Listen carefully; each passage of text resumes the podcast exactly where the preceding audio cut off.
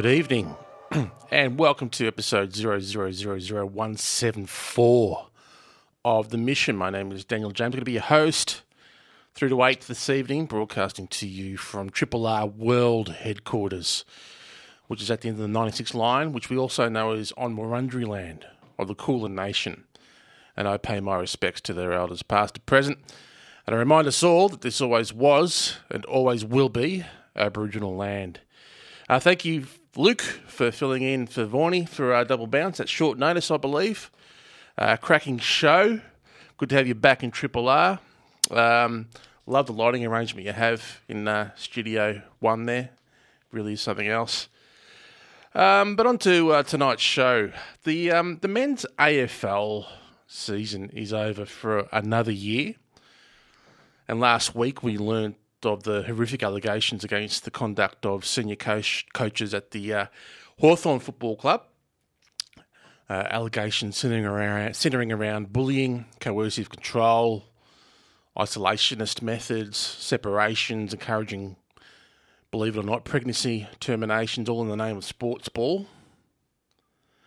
Uh, what was as revealing as the those allegations via the ABC was the reaction from across the football world to those allegations. Reactions of shock and surprise and dismay. But anyone that's kind of paid close attention to matters of race and racism in the AFL can't really say that they were shocked at all. Because when you have a win at all costs culture, that entices boys and young men away from their families into an industry rife with institutional racism and interpersonal racism, well, then you have a recipe for disaster when you sit back and think about it. And instead of having First Nations players come through the higher echelons of the game, the highest echelon, of the game, of the game they love, and enjoying themselves and being able to build a life for themselves as a result of that. We are seeing young Aboriginal men leave the game they so love with things like PTSD, all the name, once again, of sports ball. So, you know, you've got to ask yourself, what the hell is happening here? And if you step back from it and have another think about it all, it's just like so many other cases. This issue comes down to value, the value placed on First Nations people when they interact with institutions, systems, and other people across our society. It seems that across so much of this country and all the tiers within it, that the value on the lives and the quality of the lives for Aboriginal people is ranked lower than that of everyone else lives that you can therefore manipulate to achieve the results you want with, it, with scant regard to the lives you're actually impacting. And so, if the allegations at Hawthorn are substantiated by the new AFL investigation that was announced last week, then that's exactly what happened. And are we surprised? Mm, nah, no, we're not. It is something that we see time and time again. It was only a few weeks ago, it seemed, that uh, I was crying out for the over the fence treatment of First Nations players by spectators and the racism that some of the champions of our game continue to suffer, all because of their race, and perhaps also because they're just a little bit too good. So we'll uh, wait and see what happens with that AFL report. It's going to be a three month process, from what I understand. They haven't even got a panel together yet as of the airing of this show. But uh, the AFL has a track record of not being able to handle these situations too well. And I myself, mm, being a little bit staunch, I would be thinking twice before taking any sort of corporate dollars from the AFL um, to basically provide them with an avenue in which they are able to placate a lot of this treatment by having things like the Sir Doug Nicholls round and other such events um, there's got to be a line here that we cannot cross anymore because lives are being destroyed. Um, in terms of the rest of the show, we do have good news. I'm very thankful to say. Uh, I'll be joined shortly by uh, Daniel Billy, one of the Torres Strait Islander eight that took the Morrison government to the UN over an action on climate change, and they won. Um, as we know, the Torres Strait Islanders are on the front line of the impacts of climate change when it comes to this place, and they stood up, they took a stand, they drew a line, and they wouldn't accept no for an answer. So we'll speak to Daniel shortly. And in the second half of the show, we'll talk to Wurundjeri elder Uncle Andrew Gardiner over the Andrews government's bizarre decision to rename Maroondah Hospital after the recently deceased monarch. Um, I'll ask him about Merri-bek, of course, and he's also a member of the First People's Assembly of Victoria. So he's a he's an elder, therefore he's an interesting guy, and he continues to contribute to our community. Uh, if you want to text in, you can text in via uh, 0466 And let's not forget also that we are still in the grips of Radiothon, and we have just over a week now in which you can actually pledge to support the station and go in the running for a whole range of really groovy and cool prices. Um, but it is 8 past 7. You're listening to The Mission, live from Triple R World Headquarters, 102.7 FM. Thank you, Vanessa. Just a reminder that you can actually listen to Vanessa's show, Banksia, at uh, midday on Mondays, where she speaks and talks to people um, involved in First, First Nations arts and culture and music. It's a fantastic show, and I encourage you to listen to it when you can. It is 14 past 7 this Tuesday evening. Listen to the mission on 102.7 3 R FM and across the country on the National Indigenous Radio Service. Now, to uh, tonight's uh, first guest. On the 23rd of September 2022, last week, the Torres Strait Eight made international legal history after the United Nations Human Rights Committee found that the Australian government is violating its human rights obligations to Torres Strait Islanders by failing to act on climate change. The landmark decision obliges the government to do whatever it takes to ensure the safe existence of Torres Strait Islanders. It also sets a precedence for Indigenous people around the world. Now, one of the members of the Torres Strait Eight is a fellow called Daniel Billy. Um, we've had Jesse Mosby on the program before to talk about this campaign, which has been phenomenally run and so well done uh, when you take into account it's been run through the heart of a pandemic and has resulted in, su- in success. Um, but I had a conversation with uh, Daniel um, earlier this afternoon from my ivory tower in Radio City Docklands, and here it is. Daniel Billy, uh, welcome to the mission and congratulations on your victory. How are you feeling? Excited um, to hear the good news.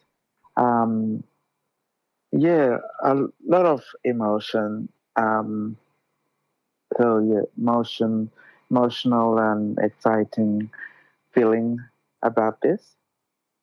Um, not only for myself, but for you know Torres Strait. Yeah, I've spoken to um, to Yessie a couple of times about the campaign when it was being launched and the hopes that he had for it. Um, just as a reminder, can you give us a brief history of how the campaign was um, initiated and, and what happened from there? Yeah, so um, it was it started in um, 2019, and um, this was um, where we, eight um, claimants took the Australian government um, to the Human Rights Committee, and we, as a human being, has the right um, to live the life that we we're living, where we want to live, um, the rights to our culture and traditions that was passed on for many generations, and this is um, why we've took this on board um, for our future generation. Um, for the survival of our islands. It's um, been increasingly prevalent over the last couple of decades, Daniel, that uh, uh, the Torres Strait are actually on the front line of the climate crisis. Uh, what impacts have you seen for yourself um, um, over the last decade or so when it comes to climate change? I've um, grew up on Poruma Island um, for the first 16 of 16 years um, of my life, and I moved to Warraber Island, and I've um, been here ever since. And growing up on Poruma, um, I grew up with um, my grandparents, and they shared their time um, about how the climate um, change has really moved and really impacted our shores, the landmass that has been taken out, and and then I um, um, saw it for myself. Um, the impacts um, that it has caused um, on our shores, um, landmass has like taken out the garden crops. Um, we can't plant them anymore because the heat of the sun, you know, um, the coral bleaching, um, where we used to go out into the yeah to the reef to fish. Um, there's not much produce anymore. Um, a lot of change over the years. Um, I've seen and also heard from from my grandparents and also from um, family members that has you know walked on the beach where it's no longer there anymore.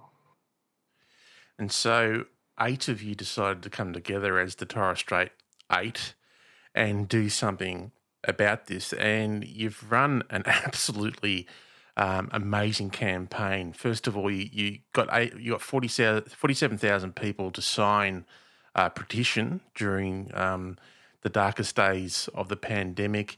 You've met with uh, ministers from the government, both sides of the aisle. Uh, you've had stories on the 730 report in Harper's Bazaar, in the Sydney Morning Herald, New York Times, The Economist, The Guardian, NITV, uh, Cairns Post, Torres Strait Islander News etc., etc. How draining has the campaign been for? Um, I don't know you well, Daniel, but for someone, I guess, who would like to live a relatively quiet life and just get on with their day to day existence, finding yourself in the whirlwind of a campaign like this must have been um, a bit of an eye opener. Yes, um, it's been, and just to get um, media um, from all part of Australia and also um, international as well. Um, it's been um, quite a roller coaster. Like we really want this message to be shared, how stories um, to be told um, to um, Australians to international um, level um, to support this campaign and also to get um, all the support so um, the government can see for themselves that we um, we've been supported by the pu- the public and and for the eight of us um, to share our stories. It's really um, private, but we wanted to get the message across of why we um, stand together, the eight of us, um, not for our islands, but for the rest of the Torres Strait um, Islands and also um, to make a history um, that um, never been done before. First ever case. Um, yeah, so so draining, and um, but we got through this, and with the pandemic coming in and the um, the postpone of the decision, um, it's been um, a nerve wracking um, feeling for the last couple of months. They said that, oh, the decision will come out and this, and then they postponed. And yeah, it's like mixed um, emotions, but um, it's finally come to this. I am um, speaking with Daniel Billy. He's part of the Torres Strait Islander 8 who made international legal history uh, on the 23rd of September, just last week, um, when the United Nations Human Rights Commission found that the Australian government is violating its human rights obligations to Torres Strait Islanders by failing to act on climate change. So, what does that decision, Daniel, now mean in, in a practical sense for both um, uh, the Torres Strait Islanders and for the Australian government? we want um, to see action now, like from government. Um, you know, this is really it's a really big um, historical um, thing, um, but to see the government make a move and you know take action, have fundings um, get fundings for civil projects, you know, and also with the fossil fuel um, to cut down on um, mining industry and um, gas companies and all that. Yeah, and um, you've yeah. called for those things, and now we have an Australian government that is closer to in a policy sense, um, reframing the way that um, Australia as a country tackles, tackles climate change. So, what you've actually done, Daniel, you and the Torres Strait Islander 8, you've actually been impeccable global citizens by calling for this reform because we know that Australia per capita is one of the highest emitters of um, global warming chemicals and gases into the Earth's atmosphere. Um, do you get a sense of just how important your role has been in terms of reshaping the way we think about these matters, not only in this country but more broadly across across the world? Yes, as a as a um, human being, we have the right to voice out and um, share concerns about what's happening in the world today and this is personally, um, I voiced out um, for future generation of my island home. I want um, my children, their children, and their children to be living here on this island to share the a unique culture that was passed down um, to the next generation for the next 60,000 years plus from here. In, in, many ways, it's the it's just the start of what needs to be done, isn't it? I mean, um, the the campaign will continue on. What what happens next in terms of the campaign? We will still continue to fight, to voice out. Climate change won't stop, so we won't stop as well. No one will move us from our islands. No, um, the government or climate change. We will stay here and we will voice out um, for the survival of our island. I don't doubt survival it. of our culture. I don't doubt it for a second. You're an absolute um, beacon to not only First Peoples everywhere, but also to the broader um, Australian community. Now, there is a um, special webinar on Thursday, the 29th, um, which will be part of the Torres Strait Islander 8, which you'll be there, Daniel, and um, your legal team, in which you'll be talking about the decision um, on a webinar via eventbrite.com.au. Um, are you looking forward to that? Yes, very looking forward for that. Um, can't wait to, you know, share um, the feeling that we've felt for the last couple of days. Um, um, people, um, families been coming up and congratulating us, and we want to share that feedback to um, wider um, public. So looking very looking forward for that, and also to meet in Sydney next week with everyone, and you know have a proper celebration, and um, yeah. So um, 23rd of September will be a day that we will always remember. Um, years to come, um, and we will, you know, celebrate this historic event um, forever. It gives you um, it yeah. gives you a great example, um, a great excuse now to get together on the twenty third of September every year, yeah. and celebrate your victory. It's it's something that um, is um, being hard fought for, and once again, my congratulations to you and um, to all the people that uh, you've worked with and you represent. You've done yourself proud, and uh, you've done the rest of us proud too. So thank you so much for coming on this evening, Daniel. I really appreciate it. If you want to go and be part of that webinar, it's on Eventbrite. Just do a search for Torres Strait Island 8, and it's on at 6.30 on Thursday the 29th online. Uh, Daniel, thank you so much for your time. You're very welcome. Emma Donovan and the putbacks there with Take Some Time. Uh, speaking of time, it is 19 to 8 this Tuesday evening. You listen to The Mission, and now on to tonight's second guest.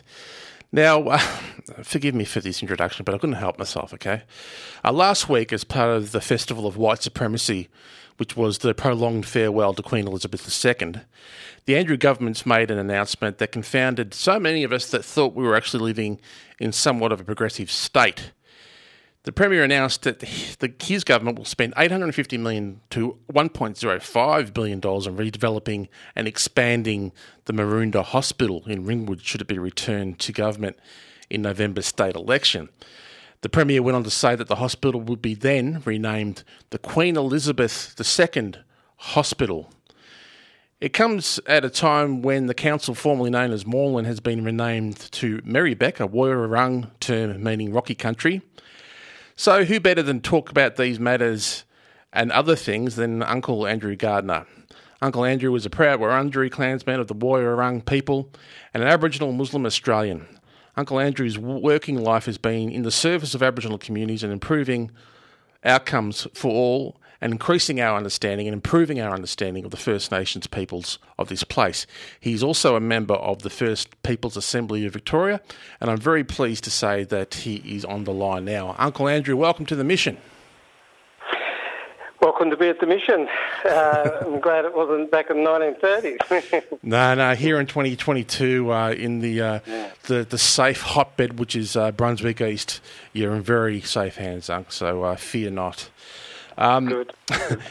um, look, it always seems around these matters that we seem to go one step forward and one step back when it comes to trying to decolonialise this place just a little bit. What was your reaction oh. when the Premier announced the renaming of the Maroondah Hospital? Well, initially I was uh, impressed with the announcement in terms of the uh, extra investment into the hospital for that growing uh, broader community around Ringwood and that uh, Box Hill further further uh, towards Lilydale uh, communities. Um, you know, that's been a key hospital in that area in those northeastern suburbs for quite some time.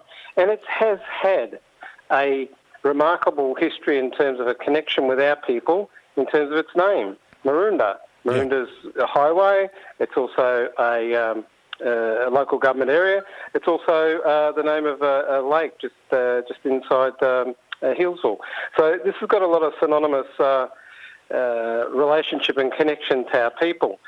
Given the fact that it's the only hospital in Victoria with an Aboriginal name, it was quite astounding to hear that that was the second part of the announcement to rename it uh, in, uh, in, in relation to the uh, Queen Elizabeth II, who, who's just passed.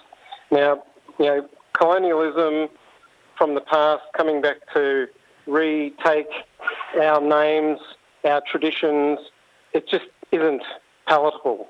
Um, and we would call on the Premier to rethink that. Uh, there's other opportunities in terms of the investment they've committed to with the Melton Hospital. That could be clearly named. It needs a name. So that could be one obvious opportunity the government can fulfil its intention in that regard, but not rename Maroondah. There's so many promises and pledges being made by both sides of uh, politics at the moment in the lead up to the November election is that you're absolutely right, Unc. There's not only hospitals that could be named after uh, the former monarch, but there's so many other things that could be named after the former monarch as well. I, I nearly choked on my Wheaties when I heard the announcement. It was as jarring as the time as I heard that uh, Prince Philip was going to be knighted by Tony Abbott, but that's a totally different issue. Um, what does it say? There's so much happening in Victoria around truth telling and supposed listening. We have the First Peoples Assembly, we have the Yoorrook Justice Commission, and we have all the discussions that are happening in and around that. It's a pretty huge toll that um, the government would make such an announcement because it sort of indicates that perhaps while they're proud of the work that they've been ostensibly funding around this, they haven't actually been listening that closely to what's been coming out of these processes. Well, it's astonishing to uh, look back uh, when we were first uh, uh appointed, I guess, or after the election, we were uh, set uh, in December um, 2019. Yeah, the Premier came in on the mm, last day in the afternoon, said to us all, after we'd started doing our forming and storming connections, you know, he, he said to us all, you the experts, you go away, talk to your communities, you come back, nothing's off the table. Um, you know, you come back, You're the experts, uh, relate back to you, to us what uh, your communities really want to talk about in terms of their treaty aspirations, and we'll see what we can do. Okay, but then two years later, or three years, um, you know, two and a bit years later, we, we get this issue of we want to uh, rename an Aboriginal named hospital. Now, why would you want to do that? It just doesn't ring true to the commitment to um, the relationship of treaty, uh, the connection, the negotiations that need to occur by pushing it even further away by delving into this area. Surely this should have been a, a little, um, you know, trigger, you know, a little uh, spark should have gone off. Said, hmm, perhaps we shouldn't do that. Perhaps we should look at an alternative. It, it just doesn't. It doesn't. It doesn't engender that commitment of appropriate negotiation or commitment to that. I mean, are we just getting one word, or we're we getting another word? Are we getting one attitude, or we're we getting another attitude? You know, if the if the Labor government gets back in uh, in November, um, you know, there's a lot of commitments they're making. There's a lot of uh, commitments they've made to our mobs across the state. Um, you know, if the opposition gets in, what are their credentials? What are they, you know, promising to do? They haven't announced much of those things. Um, it would be good to see what they're actually saying, because our situation is that we need to go with a government that's prepared to be committed to us. Now they've said that, but in practice, mm, it's, it's starting to make people wonder lots of people are ringing me up and other organisations and other communities and other elders around the around the state. Is is this really where we're headed? What is what does treaty mean for us? What is the state government actually going to commit with us? So these these sorts of things, you know, send a shivering message, like you said, um, to to what could be in the future. Are they really good promises, or are they mm, flimsy ones that just fall back on deaf ears again? Now, our people have been pushed from pillar to post over the decades, and you know this issue about people objecting to you know traditional owners. Well, it's just a word. Traditional custodians. We we were custodians of the land. Because we treated it well and it treated us well. It kept us living after generation after generation after generation. Now, if our traditions are just worth, um, you know, lip service, but not really substantive commitments that we expect, then what would we really go down? The path of treaty. Lots of people are asking that question. We're still saying, listen, let's see how things go. Let's stay committed to our task of broadening our scope about what our treaty aspirations are and see what the state governments say. It may well be in a couple of years, you know, the federal government might turn around and get a show on the floor of, you know, Parliament, you know, the federal Parliament, where, you know, it's not just the voice in Parliament that's attractive, that they've prepared to change the Constitution through a referendum, that this, that takes away all this disadvantage to our people across the country, not just in Melbourne, but also the opportunity of the prospect that treaty on a national position could be taken. Now, if that's still off the table, and that's not going to be possible, then we will look back and be reliant on the state government to do that. And so, you know, there's lots of communities around Australia who are looking at us as to how we're progressing with things, as to what their governments actually would be proposing to do as well. So, you know, we, we can only look to the to the future. With uh, the state government committed to the treaty authority, uh, the Treaty Authority Bill got passed just uh, recently. Yep. Um, and the next thing is the Treaty Negotiating Framework and also the Self Determination Fund. If we can't determine our own future for our communities and for the Torres Strait Islanders that are from, from you know, traditional owners from somewhere else, but they're living in our communities all this time, how do we look after their interests as well as our own in terms of traditional owners? It's a huge tale, isn't it? I mean, um, the well, fact that the fact that uh, you know, your mob wasn't even you know consulted with with the, the, name change is something that is really confronting for people that are putting in so much of their heart and soul and their intellectual rigor to making well, treaty happen in this place and these these processes are opening up big wounds and they're very hard well, conversations to have and the fact that um, sure. uh, something like this happens while you're well, so many people are making themselves vulnerable to this process is um, very alarming. I wanted to speak to you. Um, uh, a few more questions before I let you get on with your evening. Um, the Moreland City Council, as it was formerly known, has changed its name to Merri-bek. That is a council that has listened to its constituents. Uh, what are your feelings and thoughts around the name change? Well, it was a great prospect once uh, last year when we were advised from a community member, a non Aboriginal community member, mm-hmm. in relation to what that word stood for. We did some research into the background, and the feedback from that was that it was associated with global slavery, racism, and then um, uh, purposeful dispossession of our, our, from our ancestors from the 1830s, 1839 particularly, to the 1840s.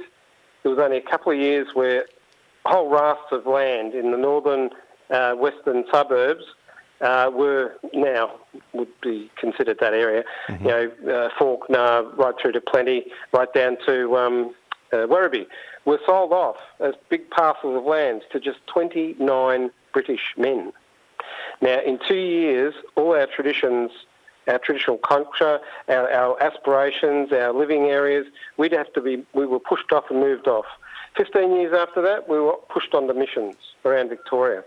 Now, these things are so telling in our truth telling through the Yoorrook Justice Commission. Um, lots of communities, lots of elders around Victoria, you know, putting these uh, words, their knowledge to to the record books. Um, so for Merri-bek, so for the Merri-bek uh, City Council, now known, so formerly its uh, its name uh, came into being yesterday. It was gazetted last week, so from yesterday, uh, it's now known as the uh, Merri-bek City Council. They've uh, changed their wording. A lot of their logo, their little M logo, will stay the same because it's got M in it as well. So it, it all, not a huge amount of stuff that's going to be changed, but the significance of it is. Yes, and the relationship, the relationship that the community has with the council doesn't change. It moves on because there's a recognition There's a recognition of our people's history coming back to the fore. And then the, the historical stuff starts to fade off into the into the background. And the multicultural society that uh, is now Merri-bek is is much more is that much more um, respectful for that. Yeah. The leadership that the council has shown and the respect that they've shown us along the way, and we've shown back. We've respected their capacity to actually make the change, be prepared to make the change. They went through the process in a record time. We announced that to the Minister for Local Government yesterday.